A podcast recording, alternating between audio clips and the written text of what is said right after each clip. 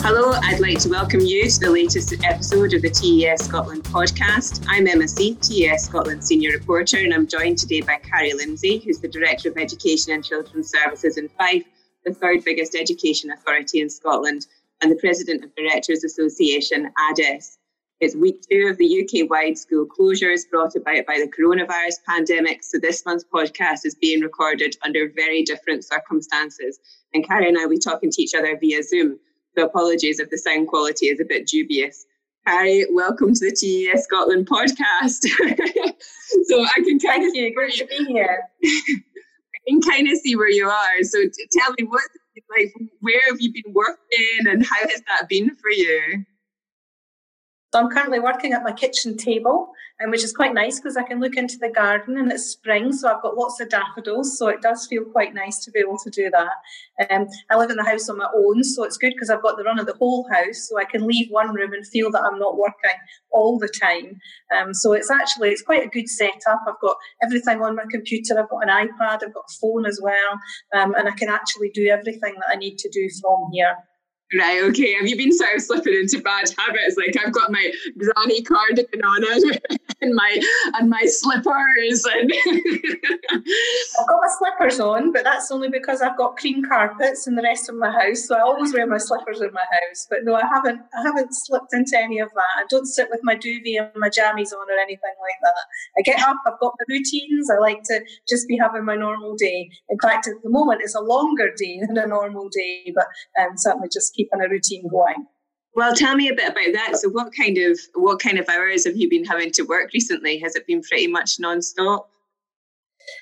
Yeah, it's been, um, I suppose, much longer hours than I would normally work. And I think part of that is that we're really keen to get things up and running quickly to support our children and young people. So I didn't really care about the amount of hours that I was putting in. And then I did lots of my staff because we wanted to make sure that this is a really tricky time for our young people. And they're worried, they're anxious, they're concerned. And we wanted to make sure that what we were giving them to do at home um, and also what we were giving them to do in our children's activity centres, um, we're going to allow them to have the best possible experience that they can over the next little while. So I don't really mind putting in those extra hours to make sure that that's the case. Yeah. Okay. I mean. Uh, how, how would you sum up the, the last few weeks? Have you ever experienced anything like this before? I mean, I know that because you did have you did have, you know, sort of a pretty major incident last year, didn't you, with the fire at um, one of your secondary schools? But I mean, is, is this is this just in an entirely different league? Yeah, it definitely is in a completely different league. Um, when I was a deputy head at Donibristle Primary in Fife many years ago, we lost half the school in a fire over a Christmas holiday period, and that was really stressful and uh, really difficult to deal with. And I think at that point we didn't have as many processes and systems in place to support people. Um, and then, as you say, we had the Woodmill fire where uh, we had to find places for 1,600 children in a, in a week, um, which we managed to do, which was uh, quite a Herculean effort. And I've seen the same kind of Herculean effort um, happening over the last couple of weeks. But but this is quite different. It's different because it's not a, a, a short term action for one school or for a couple of schools. This is for all of our children. So this is for our 53, 54,000 children across the whole of Fife. Um, some of them in a very vulnerable category, some of them who really need a lot of extra support every day. Um, and we're having to make yeah. sure that we're providing for those children as well as for the children who will be well supported at home, who will be given a lot of reassurance, and who will continue their learning without much difficulty with the support from their teachers in the schools. But we have a range of um, different groups that we want to make sure are all safe and secure in the knowledge that their, their learning will continue and that they're, they're safe for now. Um, and none of us know exactly how this is going to change the future going forward. And uh, we want to make sure that our children are going to be ready to go back into school at some point, um, whenever that's safe to do so. Yeah, uh-huh. so I mean, you were mentioning there just the, the, the number of pupils that you've got in Fife. You know, so can you just like, sort of the scene for us a little bit there as well? You know, just the, the number of schools that you have in, in Fife, and and just um, you know try and maybe get across what's the, the scale of the challenge that you've been facing because you make a good point. I, I, suppose that usually, if there's a crisis, it's happening in one school at a time, whereas this has been, you know, sort of every school, you know, sort of across, well, across the whole of the across the whole of Scotland, the whole of the UK, but also, you know, from your perspective, across the whole of your authority. So, can you just, you know, sort of come up and paint the picture for us of what kind of a challenge that is? Yeah, so we have over 160 schools, um, obviously primary schools, secondary schools, special schools, and early years provision. So it's a, big estate, if you like, to be thinking about in that way. Um, we had to make decisions about do we keep all of our schools open? Um, we then worried about would we have enough facilities management people to support that? We wanted to make sure if we set something up, we weren't then moving it again. So we had to look geographically across Fife because we're like a mini Scotland in Fife, really. Um, you know, we've got rural parts and urban parts and we needed to think what was going to work in each of the areas. So we, we split it up into um, 11 geographical areas, and we've got 29 children's activity centres running. And we've chosen to call them children's activity centres because we want them to be a place that children want to come, that they want to be engaged in having fun and, and learning. Um, so we have two special schools within that as well, so that we can make um, provision for some of our more vulnerable young people who have disabilities that need quite a lot of support. And we have obviously large numbers of staff at the current time who volunteered to support in these centres. And I have to say that you know, I'm extremely grateful to them um, for the effort that they've put in to make the centres be set up so that they are welcoming. Because it's not like just coming into a school. You can't just leave it like that. Obviously we're having to think about social distancing. We're having to think about different age groups together. We're having to think about children who've never seen each other before. Um, we're having to think about how we make sure that there is appropriate learning for them, but it doesn't feel like they're constantly being pushed to learn, that they can have fun because our centres are open between eight o'clock and six o'clock, and therefore that's much longer than a school day. So there's lots of things to think about. Like sometimes people think, well, that's fine, you've got a building, you can take a few children, put a few staff in there, and it just all goes swimmingly. Um, but there's a lot more thought, a lot more effort, a lot more energy that needs to go into that. And people like our active schools coordinators have been putting together programs to keep our, our young people fit and active so that it's not contact sport, but there are things that they can do. And they've been going into our centres to help with some of that too. Um, we have 564 children currently that are registered, that their parents have registered them to use our facilities, but we don't have that number yet who are actually using them. And what we are finding is that parents are choosing to maybe use the setting for a couple of sessions a week, that they're not necessarily using it for five days. So they're finding other ways to do, sometimes it's split shifts for a husband and a wife or a, a, two partners that they're splitting their shifts so that they can have the children at home as well. So I think people are genuinely trying to keep the numbers down um, and make sure that we can keep everybody safe by having smaller numbers in our children's activity centres going forward. The social distancing i can't even imagine how you make that work with especially with young children. That must be so difficult. What kind of advice do you give to to, to the you know the teachers and the active schools coordinators that are staffing those centres to try and make that work. So we've been working really closely with Public Health in Fife, and they've been extremely helpful and given us lots of guidance and support, things that um, you can do or you can't do, and sometimes saying, well, this is what you need to try to do, but if you've got a three-year-old and a four-year-old, as we have in our settings, it is extremely challenging to say you've got to stay two metres apart. Um, so, you know, we know that children are, are not able to do that readily. So people are finding different games, different opportunities, different ways of playing things. And it's amazing how you can retrain children. And so if you give them a bit of fun and a bit of a game, then they can manage to do that. They'll forget quite quickly, um, but we are trying as far as possible to keep them from having no, no contact. I think the two metre distances um, is not something that we would be managing to do with three and four year olds, but there's lots of guidance out there for the centres and, and teachers and early years officers and uh, pupil support assistants are hugely creative. They're brilliant people who know just exactly what children need, and that's what they'll be doing at this point in time. You were talking about, you know, of this issue with being able to, you know, if you'd kept all of the schools open, um, you know, for, for the kids in their catchments that say were the children of key workers or who were classed as being vulnerable pupils, part of the problem is that would have been having the facilities people in order to run those. When, and were you finding that towards the end, just before they closed the schools, how were things going in Fife, just in terms of you know staffing numbers and people having to begin to self isolate? Were you starting to struggle at that point with you know sort of teacher teacher absence and teachers who were having to self isolate and things like that? What was, was was the pressure starting to build? Were you relieved in one sense when they said that the schools would close just because that was getting tricky? Can you sort of tell me a bit about that? Yeah, I think it was obviously it was a bit mixed because we we know that if we've got our children in the schools, that we've got our eyes and ears on them, and we can keep them safer in, in that respect. Or it's easier. Um, it doesn't mean we can't do it now. It just means it's more complex. So we were starting to see uh, quite a significant reduction in attendance um, of staff that had gone down to I think about 85% in some places. So there were pockets where that was happening. And obviously, the longer as time had gone on, then that was going to increase significantly in terms of the absence rate. So for us, it was certainly um, thinking about how do we keep things going. And we knew that the government were making decisions with all of the evidence and advice that they have. Um, everybody becomes an expert in this kind of situation, and it's amazing how everybody thinks that you know you've either done the wrong thing with uh, making that decision or the wrong thing the, at the completely other end of the scale. But actually, we've got to trust that people are taking advice from those that know the scientists, the health professionals.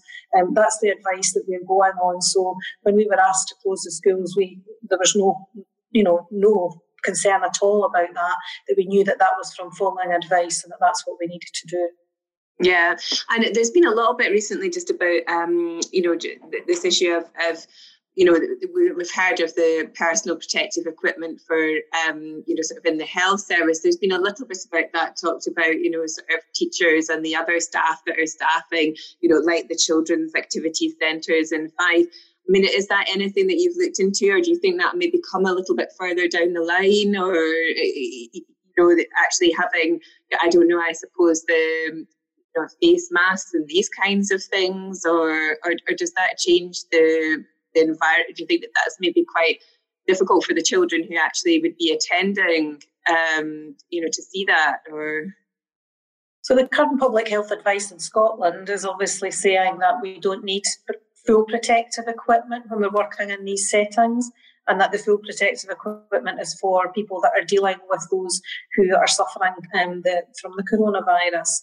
Um, what we have done is, again, we've taken advice from public health and we've made sure that we've got resources available in our settings for people when they need them, particularly in the settings for children with additional support needs, where it may be that they're having to change children or be much closer to children um, than staff would be otherwise. But we're, we're keeping a watch and brief on all of the information and advice that comes out and we change our guidance to our settings to let them know um, whenever there's something that we would ask them to change. And I know that there's been something in the news today about looking at that again, so we'll certainly be looking at that. Um, we want to keep our children and young people safe, but we also want to keep our staff safe. That's absolutely crucial to us, and we'll do whatever we can to make sure that happens. And when you, I know that we're only in week two or coming towards the end of week two, it's Thursday now, the second week of the closures. Um, when you look back over this period, what are some of the standout moments for you? What were the, you know, where, where uh, you know, where that really, you know, sort of uh, stick in your mind? Yeah, it feels a lot longer than two weeks. It would have to be said. I can't believe it's only two weeks. It's three weeks if you count the first week where we weren't sure what was happening. Um, but yeah, I, I think that um, I mean, we, when you have a crisis like this, then you see people really coming to the fore. You know, we've had a, a, secondary head teacher who was offering to go in and do some juggling for the younger children to entertain them. Um, we've had early years officers and teachers that would never normally put themselves in front of a camera, that they're out there singing and playing their piano, reading books online and encouraging people to uh, come in and listen to them. We had a head teacher who wrote a poem and read that on, on Twitter, um, which created quite, quite a lot of interest. And I think that, you know, people are just doing whatever they can to keep those connections. We know that those physical connections can't happen, but we can have connections in other ways. And I think we've seen people really going above and beyond to try to make sure that they can do that wherever they can. I had a, an early years officer who emailed me this week as well, just to say that she had heard from a friend that the residential homes were struggling to um, know what to do with the children when they were there all day, every day, and they weren't at school, and that she was concerned about um, giving them information. So she'd been giving them packs um, to help them. But she was asking for my permission, could she go into the actual uh, residential home to help? Um, we're, in the moment, we're setting up our volunteering and our mobilisation of the workforce, so that hasn't kicked in yet. Um, so I said to her, absolutely, and I put her in touch with the people that she could go in and, and, and set that up. So, you know, people are going out of their way to say, you know, look, I've got skills, I've got expertise with children. What can I do to help? So um, there's too many of those stories to, to make, um, you know, I suppose to, to pay as, as my respect to all of them. But I think that, you know, there are just so many people out there trying creatively and innovatively to keep those connections going. Yeah, and what what was the biggest, you know, sort of for you personally, what was the biggest push, the biggest rush, you know, like the biggest, what was the biggest piece of work that you had to get done, you know, in order to make all of this work? You know, like what what were your some of your, you know, kind of top priorities, and and did, did you think that they were achievable? You know, and uh, can you can you believe that you managed it now? Yeah, I suppose the biggest challenge for us probably was that over the, the period where we just heard on the Friday that the schools were not, were not on the Thursday, that the schools weren't then going to open the next week. Um, so we had to think about how would we get free school meals to our children, how would we allow them to finish things for their exams, um, how would we make sure that our vulnerable children we had processes in place to support them, and how would we make sure we had provision for the key workers. So those four areas, um, within a few days, we knew we had to have up and running. So uh, within in fact, within two days, we had all of that up and running. And that was really just down to the absolute efforts that everybody put in uh, to make sure that it did. And, you know, we can look back and think maybe would we have done it differently another time? And I'm sure there are lots of aspects that we would think that we might. But we got there and we did that. We had the provision ready. Um, key workers' children were able to be looked after. Vulnerable children processes were in place. Um, we opted to do um, direct payments for our free meals so that we weren't bringing the children out of their homes for free meals. Um, and all of that was in place by, by the Wednesday. So I think that, you know, we did a pretty good job in um, mobilising our efforts to make that happen. And so, so it's the direct payments into bank accounts that you've gone for. So, so what do families receive instead of a free school meal now in Fife? So they receive the value of the free school meal. So what, what other people would have paid for a meal, they'll they'll get that, um, and we're paying them fortnightly. I think um, we're paying them fortnightly, and we are going to pay that over the Easter holiday period as well. So we're, we're looking at whether there are, there are other options. Some local authorities have gone for food vouchers we were concerned in Fife with a food voucher because we don't have the same supermarkets across the whole of Fife. And, you know, how would we get things that were allowing people to access food? It's not like in a big city where you know that there's a supermarket just round the corner. So we wanted to make sure that the families would receive that and then they would be able to access the food wherever they were. So for us at the moment, that seems like the best option. And it sounded from you, what you said before, like the in terms of you know the children who are still in school, the vulnerable, the vulnerable children and the children of the um, key workers, that you're round about that. Nicola Sturgeon's talked about there being about 1% of pupils um, still being in school. Is that what you're sitting around at the moment? I'd say we have about 1% registered, but they're not all accessing yet. And I think that probably some parents, because we're not at the height of this crisis at the moment in terms of the health service workers. So I think probably what a lot of people are doing is taking holidays, taking days now that they can manage some of that. Um, and as I say, we're finding that children are not coming in for five days, that their parents are maybe asking if they can come in for two days or three days. So um, so the numbers are, are, much lower now, but I think that they definitely will rise. And as I say, we've got 563 registered, so we know that that's the that's the ask of us out there. And we've been working closely with our local businesses as well through our economic development team in Fife. Um, and we've got agreement with the local businesses that feel that they are um, key workers, and we've agreed with them that they are. And I, but again, they've tried to manage their shift patterns. So if there are two key workers that work in that business, then they'll manage the shift patterns to try and help them do a bit of childcare as well as maybe needing access to the children's activity centres for a bit of time. So by working together, I think we managed to keep the numbers fairly low, but give people what they need because it's not about the numbers that are in the centres for me that's important. What's important is that we're meeting the need of the key workers to have their children cared for. Yeah, uh-huh. Um, and it, I mean, obviously, there's just been this, this tremendous amount of organisation. Are you? I don't know if you've had a chance to sort of raise your head up enough to, to you know, and, and had that kind of headspace yet to think about it. But you think that out of this there will be positives for for schools and teachers and parents that that will that will come that will come out of it because we've been forced into this situation. Um, what do you think that some of the positives might be? I think one of the positives is going to be that the technology to do all of the things that we're now doing this week has been around for a long time, but we've been too busy meeting each other, doing things face to face that we haven't used the technology. So, I mean, what I'm seeing happening um, in terms of lessons for our young people, there are really good things we can build on there in terms of making sure that we continue with that going forward. And also about thinking about how we operate as officers in a council. You know, we don't need to go to meetings, that there's lots of ways that we can do things differently. I've had, I think, four different meetings today, um, all using either Teams or Zoom, um, which have been really productive and we've got things done. So I think in that way, the use of technology is going to change um, definitely. And I think it's enhancing the skill set of our staff. You know, when I'm seeing what some of the staff are doing, and then I'm seeing what some of the, the children and young people are doing. One of our youngsters posted on Twitter yesterday a video that they had made themselves about what they were doing to keep healthy in their routines and keep learning. And it was like a professional video. It was amazing.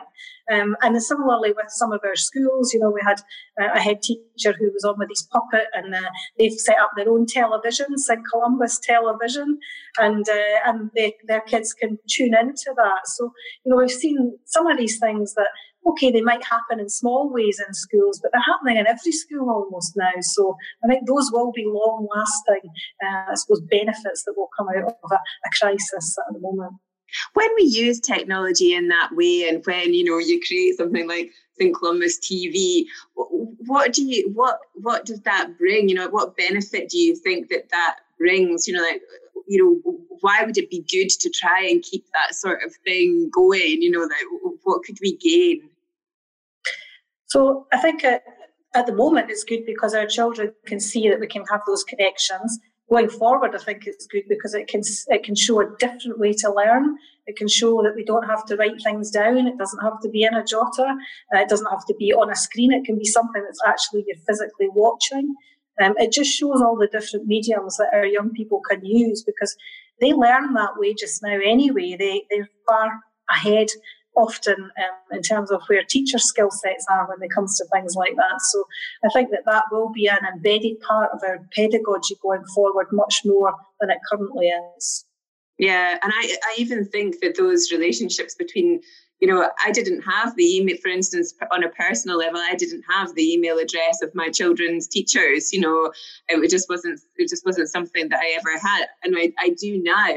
I mean, and I guess there's probably good reasons for it not being a good idea for the parent to have email address because we're all we're on a steep learning curve to understand just exactly how complicated and time consuming that job is and we're only trying to educate you know two or three children in our own houses you know so i guess there's that appreciation from parents about you know sort of the, do you think that parents will come out of it appreciating their teachers more but also having a better connection with teachers because of that communication that you've got going about your child because i mean i suppose in some places it still is that you you, you see your your kids on parents' evening, and, and that's pretty much that.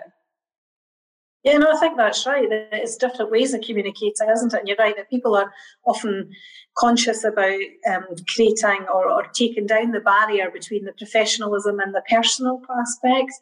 Um, but we know that children look at their teachers not just as a professional, but as a person. And that, you know, we can have ways where people could communicate through an email address or whatever that is still protecting their personal part of, of their existence, if you like, because um, it is important to make those connections, to keep those connections going. And parents need that support, need that access route into our schools. And I think that these are quite positive approaches. And I think you're right. Um, a lot of people will start to maybe appreciate what it is like to be a teacher. Um, it's not always the easiest thing to get children to learn and to keep them motivated and keep them enthused. And I'm sure that for the first week or maybe even the first two weeks, lots of parents will be thinking, oh, this is easy, this is great. But as it gets into week five, week six, you're saying this is going to get harder, Carrie. you're killing me. I think that people will just find that they're needing a bit of support from the school because they'll need to know what, what they need to do next um, to keep their children learning. But, but yeah, I, I think some of those things will never go back to the way they were. I don't think that's necessarily a bad thing. Yeah. And what would some of your tips be for parents, you know, sort of just in terms of, you know, sort of basic things that you think actually maybe hold the key to success in terms of getting kids to focus or concentrate or, you know, to, be engaged in what, what you're, you're trying to sort of get across? So all children are different. And I suppose that's one of the things that to give the same advice for every child isn't going to work. Um, if you have a child who finds it incredibly difficult to sit still, then don't make them sit still. Get them to do active things, get them to run around the house, get them to go in the garden, get them to find things, pick up things, write things in different places in the house if you have a child that likes to concentrate, that likes to sit down and likes to have that kind of routine, then that's what you need to do for them. I think every child needs that security, so they need a routine to know that this is when you're going to do some work, whatever that work looks like. And as a parent, you'll know what works for your child um, and what you've been given from the school to, to, to, take part in. But for every child, it is different. And in a class of 33, as a teacher, that's what you're, that's what makes a good teacher is somebody who's looking out for what is it that motivates that particular child? What is it that enthuses that child? What is it that makes it fun for that child? And as a parent, actually, you're closer to your child in that way. So you'll probably know a lot more of that. Um, and I think we'll see some really good learning coming out of this period of time. And we'll see that our children are still progressing with their learning. I'm not saying that that means that we shouldn't have schools, by the way, but um, I do think that people will put an effort into this that they wouldn't otherwise have done. And a lot of people are working at home, they don't have a job to go to as such. They might be doing bits of work at home, so they've got more time to spend with their children. And for the vast majority of our families, that will be a positive experience. And part of our job is to look out for those families where that's unfortunately not such a positive experience and making sure that we're supporting them to be able to have a safe time when they're at home. How uh, that must be a very difficult task just now because I suppose you'll have your kids who are still coming into school, and as you sort of put it earlier, you have your eyes and your ears on them, and so you know that's continuing, and and so you can feel, I, I suppose, a bit more, you know, kind of confident. There presumably will be a group of children who aren't, you know, sort of meeting that sort of threshold to be classed as a, a vulnerable child who gets to come into school, but who also, for whom this is potentially going to be, you know, not such not such an easy period. And how is it that you, because you're head of education and children's services, aren't you? So how how how are how are you as an authority um, grappling with with those issues just now? I was talking to Seamus Searson, the General Secretary of the Scottish Secondary Teachers Association, and he was talking about, you know, um, the need to look out for the kids who just aren't engaging at all with the online learning and who are they and what's what's happening in their lives that means that they're not and he said there could be good reasons you know they could be the carers for younger siblings it could be all sorts of things you know but um you know, but, but, that need to sort of look out for them. So uh, that that is, is, is one thing to say it. I guess it's another thing to do it. How, how do you do that? Or is that something that you're kind of getting to grips with now? I think it's something that we're good at in children's services in general. So in education and CLD and social work, that we're good at having our eyes and ears on children. But you're right, um, the difficulty is that things are behind closed doors at the current time. So it's really important that every teacher is still taking an interest and a responsibility for the education of the children that they're responsible for. And in that way, our processes and our systems are still there to support our children. So we still have our child protection coordinators. We'll still be having wellbeing meetings. We'll still be making sure that we have um, contact with the police, that we're working with a team around a child, albeit virtually, and not having our eyes and ears in the normal sense um, on those children. But it is important that we do that been working really closely with our social work teams. Um, obviously, as you say, because I'm a, a, director of education and children's services, then social work is my responsibility too. And we're making sure that we're looking at the children through social work and an education lens at the same time. So we have a system in place to say which children are we really concerned about and they're not being seen by social work or they're not being seen by education. And in that way, I mean virtually seen, it might be, or in our children's activity centres or in the children's homes if the social work teams are visiting. So we're looking to build that profile and we've prioritised our kids into four um, priorities and we're working through those um, over the next week or so to make sure that we've got something in place that gives us an eye and an ear into the lives of those children that we are more concerned about than perhaps some of the others. So that, that is really important. And I suppose the last thing I would say on that is that there's a community responsibility here that we need to make sure that we're encouraging all of our communities to be listening out for things that are going on behind closed doors, that they can be our eyes and ears for us because we, we need to know if there are things that are happening that are not right. Um, and there are some families who will be absolutely struggling at this point in time. And sometimes they don't like to to, to admit to that. So we need neighbours, we need people in communities to help us, to alert us if there are situations that they're concerned about that we can help. Okay, that's really interesting. Um, we know that we've had the um, expansion of the funded nursery hours. Um, that that's that's been put on hold. Um, well, I suppose first of all, what was your reaction to that? Was that the right thing to do? Yeah, I've been having a number of discussions with the government over the last um, few weeks, as you would imagine, as president of ADES, that um, myself and a, a number of um, ADES members and officers have been involved in some of these discussions um, to give our advice and our support around uh, what we feel uh, from our professional uh, standing is the right thing to do. So, in this particular 1140 hour delay decision, then absolutely, I think that it was the right thing. Um, I think that the buildings are not completed and that without that capacity, there's no way that we can deliver 1140, um, certainly in Fife and across Scotland, in absolutely every setting. Uh, we just don't have the physical capacity. That's why we had to build the buildings. So if the buildings had been there, then the chances are that we might have been able to actually do some of the other aspects that are still quite tricky. A whole managing change exercise that we're undertaking in Fife at the moment. We're also just about to appoint another 120 early years officers. Um, we're going to have to find different ways of doing those interviews because we can't bring people in. So there are other complexities around that. But the buildings element was the one for me that really um, made us understand that it just wasn't possible to continue with the, the delivery on, on, a, on a statutory basis.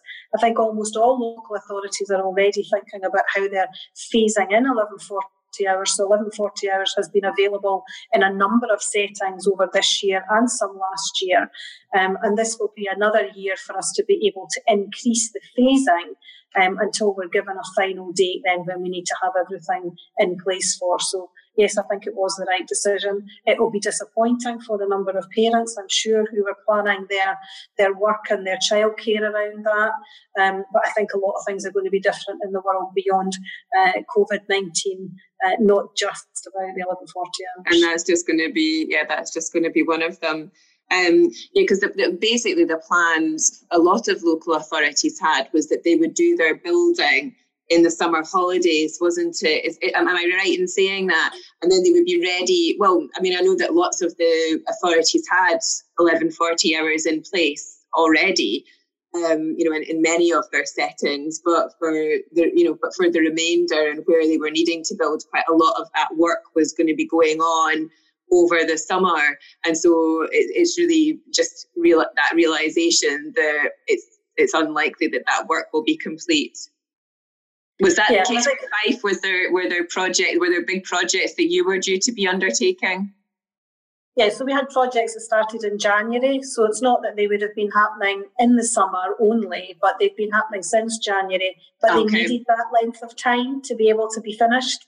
Um, and we do have quite a number of projects that were extensions or refurbishments of, of, buildings that we currently have, and they would have been being done in the summer holiday period. So, so it's the combination of those two things that means that there will be a number of facilities that won't be ready um, for us in August 2020. Yeah, and you were saying there about the recruitment of the early years officers, and you know, and, and, and that's about you know sort of having the staff to deliver the additional hours. And I had wanted to ask you just about um, teacher recruitment. When when is usually your busiest period for recruiting teachers? So it's just coming up now. uh, this is the time where we would start to be uh, looking at what our vacancies were and the probationers that would be coming in for next year, and about the um, the, the way that we were going to fill posts across their schools, both in secondary and primary. So we've undertaken that exercise and we are continuing to look at what we will need to be interviewing for. Again, we'll need to do those interviews in quite a different way, whether it's on Zoom or Skype. Um, we're going to have to do them differently. But we, in order for us to keep running, to keep our businesses operational, if we can think about schools as businesses, then we need to have things in place for after the summer. We can't just press pause and then wait and start everything up again. So we've kind of pressed pause, I suppose, in the last couple of weeks whilst we got things safe for our children. Um, yeah. Now we're in a now we're in a phase where we need to be thinking ahead. What do we need to do next term that allows us to then be able to pick up and deliver, hopefully, um, after the summer?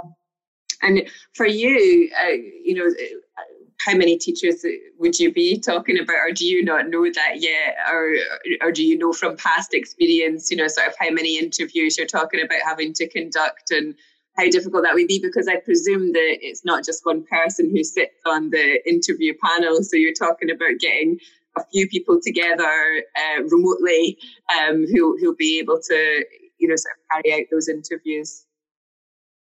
Yeah, so we usually have 50, 60 plus. It depends obviously just on movement.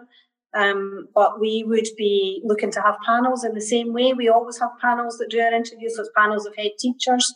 Um, and we would be looking to set something up not quite sure what it's going to look like yet, um, but we are hoping to have some kind of panels that would do a similar interview, but obviously it would be a virtual interview.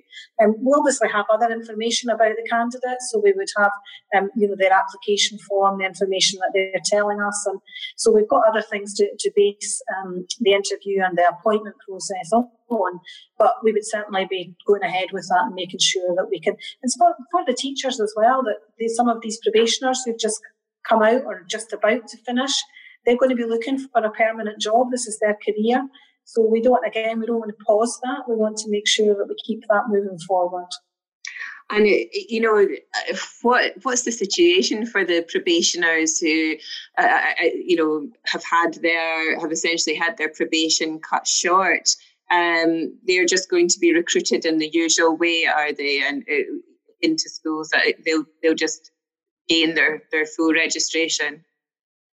So they, they have a set number of days that they have to have been working with their classes. Obviously, they'll not have done the possibly full class commitment, that sort of thing. Um, and so some of them may have to do some extra days after the summer holidays. If they've had an absence, for example, it might be if they had a significant absence before then, then there'd be something they need to do. But generally, at the point that we stopped, they'd nearly got to that point where they'd done the number of days that they needed. Um, so those that were maybe struggling and needed a bit of extra help, or those, as I say, that have missed some days, may well need to do a little bit more um, after the summer. But my understanding at the moment, and obviously it's a GTC decision, is that they would be um, able to be fully registered for next session, the majority of them. And, and and as an education director, how do you feel about that? Is that is that the right thing to do, or do you have any concerns that they wouldn't have had the the, the, the full whack of experience that that, that, that they need? Um, I think it's a, it's a difficult question because obviously we would want them to have as much quality experience as a probationer before they stepped into taking on that teacher's role, which is a difficult and challenging role. However, we're in a situation which is a, an emergency, a crisis, and things have to adapt accordingly. Um, when I was a probationer many, many years ago, you didn't get any extra support, you didn't get a mentor, you didn't get all the training that you get now. And I still think I managed to be a pretty decent teacher. So I think that we'll have a lot of people out there that will go above and beyond and we'll support them next year um, and the, the years to come. We'll be supporting these teachers. What we don't want is them to be thinking about, you know, they're the probationer of 2020 um, that gets a raw deal so, in the same way as we want our children in the classes of 2020 to get a good deal, we would want our probationers to get a good deal as well. And as uh, uh, we were talking there about the expansion of the funded hours and that being put on hold, is there anything else like that that councils could, you know, sort of do with happening? You know, big projects um, that are underway that putting them on pause would be u- really useful. Um, are there any, you know, uh, are there any bits of the jigsaw that are, you know, kind of still still missing in, in that respect? We're working our way through what the term four consequences will be at the moment. So the thinking of the things that we would have to be doing in term four. So, for example, placing requests and placing request appeals. So there are a number of areas of work that would happen in an education authority over the next term. And we are in the process in ADES at the moment of working our way through those um, and seeing if there are some that we perhaps need to ask for a bit more guidance from the government or we need the government to look at whether or not they can make any changes at this point in time. So just just to, so that people understand, so placing requests that's to do with where a family wants their child to attend a school, but it's not their catchment school, um, it's not their local school, and so then you can put in a placing request, and and then the local authority decides whether or not your child will get a place in that school. So. Uh, what kind of impact are, are those sorts of things having on councils just now? Is it just very so difficult the, to make those decisions at the moment? Yeah, so the placing requests in themselves for most local authorities are probably okay to deal with. It's more the appeal to the placing request as to how you actually hold the appeal in the way that it's currently set up was on a statutory basis. So um, looking at whether or not there is something that we could change around that, that, that would make that easier to happen. Um, some local authorities don't have large numbers of placing requests or large numbers of appeals. Um, some of them in the more urban areas where obviously schools are very close together, then you tend to have large numbers of placing requests and large numbers of appeals, and that's where the difficulties um, would start to arise. And is that just about bringing the people together and the who, who need to who need to come together to hear the appeal? Is that the complication? Yeah. Yeah. Yeah. Okay, that's brilliant. Um, and I mean, and just uh, I just wondered as well about the um, SQA, the Scottish Qualifications Authority, and if there was any more information the um, directors are looking for from the SQA. I mean, we know we know a few bits and pieces now. We know that the coursework is is not going to be um, counting this this year in terms of its, you know, in, in, as far as the SQA is concerned. I suppose that teachers might use the coursework as something that they base their estimates on of the grade um, that they think that their that their pupils you know should, should get. Do we, how is all of that going to work? How how do you sort of see it working? So I believe that the SQA have got some information coming out this week. So we're nearly at the end of the week. So I would imagine by today or tomorrow, um, to start us thinking about those estimates and how we're going to actually calibrate those estimates. Um, we have colleagues in ADES who've been working with the SQA to work through what that could look like. Um, and remember, in the past, we've had teachers' judgments, teachers' assessments, were what the, the, the exam results were built on before it became much more, um, I suppose, automised and electronic. Uh, so that we, you know, we have systems from the past that we can resurrect that can help us to do this. What we need to make sure is that we've got a system across Scotland um, that is going to be robust and that is going to be fair for this class of 2020 to make sure that they don't get a raw deal, but also that they don't get overly advantaged um, because of it being a slightly different system brought in at this point. So, so we're working with the SQA to make sure um, that we can do the best we possibly can for the class of 2020. What kind of system do you envisage? so there are all sorts of things that we can do. We can look at how um, their projected grades, we can look at their prelims that they've had, we can look at the coursework, we can look at how um, schools and departments have previously done from between the prelims and the exams, so we can start to look at some of that data. So it can allow us to kind of calibrate and make sure that people are not overestimating or underestimating. So there's a, there's a lot of work to be done around this, and um, both from a local authority level, a school level, and a teacher level. Um, so it's a big piece of work that we need to do. But once we've got um, that, you know, further information from the SQA, then we're, we're in a position, I think, probably across Scotland where we can then get, get going with that um, and, and get things right for the class of 2020. And is, is ADES happy with the pace of that? You know, has there's been quite a, a lot of um, comment, you know, sort of on Twitter about that the, the, the, there should have been more information coming out um, faster from the SQA. What's your own take on that? The ADES colleagues who are working with the SQA at the moment certainly fed back to me this morning to say that they were comfortable with the information that was going to be coming out and that they felt that we could work on that then um, as time goes on over the next couple of weeks. Okay, okay. Um, and so what's keeping you awake at night now? what, what, are you, what, um, what, what, are the sort of what are the big issues going forward? You've got your activity centres set up, you've got your free school meals sorted, you've got your kids um, categorized, your vulnerable, you think you think your vulnerable children are, and you've, you've prioritized them. Uh, so that you can sort of have these eyes and ears on them even when the schools are closed. So is is there anything keeping you awake at night now, or are you just so exhausted that you, you just fall asleep as soon as your head hits the pillow? Yeah, I've never been somebody who's um, suffered too much from not being able to sleep. But the two things probably that that would keep me awake at the moment, one would be thinking about that family who maybe have quite large numbers of children in their family, who maybe live in a flat, who don't have a garden, who've not got access to a lot of, of the facilities that some other families might. And just what is it going to be like for weeks and weeks on end to be in that environment, to not have enough food, Absolutely. to not feel that you're um, really progressing with your life, that you're stuck almost. And I think it's important that, that we, we look out for them. And that's why I do ask for communities to help us with that, as well as us having our eyes and ears on them. And I think the other thing probably that would keep me awake would be just thinking about how do we transition all of these children? So for me, my 53,000 children, how do I transition them back into a school learning environment when they basically will have been out of education for a number of months?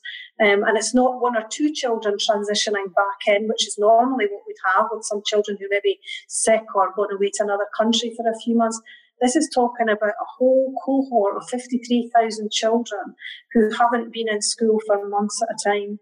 And how do we make sure that we pick up on their prior learning um, to allow them to continue with their learning at the pace that we think is acceptable? So, so that, that, that does keep me awake a bit. Um, we're thinking hard. I'm trying to think ahead. I'm trying to think strategically about what do we need to put in place now to make sure that we've got things that are going to work for that after the summer. And what do you think some of the answers might be to that? What are some of the solutions that are buzzing around in your head just now? So I think we need to think about different things for different groups, for different cohorts. So our vulnerable children are perhaps going to need something a bit more. So we might need to think about over the summer holidays, something that we can do for them. Um, I think we need to think about where we're seeing the children at in their learning when we're passing that class on to another class. So we need to do a piece of work around how are we assessing just where they're at. Is it where they were at when the schools closed? I think not, because there's a lot of learning going to be going on. But not only the learning that they've been given by their teachers, but there will be other learning that's going on with these young people. So what is how are we going to capture that? What is it that we're going to do to capture that? And I'll be using the expertise in my school system to help me with that. It's not something that I'm going to be coming up with the answers for. This is unique. This is different. This is nothing that we've ever, ever experienced before. So we need to help each other to find the ways through it um, that will allow our children to go on learning after the summer. And just finally, Carrie, because I know that you've got a, a job to do, um, the, there's been a radio station that's been asking people to complete um, the following sentence. When this is all over, I will. How would you finish that sentence? I think for me, when this is all over, I'm going to give my mum a big hug. oh, where's your mum just now? Does she stay in Fife too? Is she in the same town as you, or? No, she stays in Freuchie, in a little village in Fife. Um, so she's about 45 minutes away from me. Um, so she's in the house on her own. Oh, and is she is she she's over seventy? So are, are you not able to see her at all just now? Yeah, she's she was eighty seven on Monday, um, and when I phoned her last night, or she phoned me last night, she said that she was phoning me so that I didn't phone her at seven o'clock because she was taking part in a Zoom call um, with a group of friends.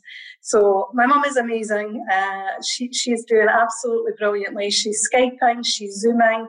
Um, she's forgetting that she can't go out sometimes, so I have to keep reminding her she can't go to the things she used to go to. Um, we lost my dad in January this year, unfortunately, so this has been a, a big change for my mum. Um, 63 years they've been married and together all that time, obviously in their house together, and now she's there on her own, uh, dealing with grief, but dealing with it absolutely brilliantly. So yeah, she's obviously the kind of person that's got the, the, the, the, skills and tools that she needs to cope during this time. So, yeah, I, I can see why you want to get your hands on her. That's brilliant. Thank you so much, Carrie, for your time. I really appreciate that. Thanks for taking yeah. part in the TES Scotland podcast.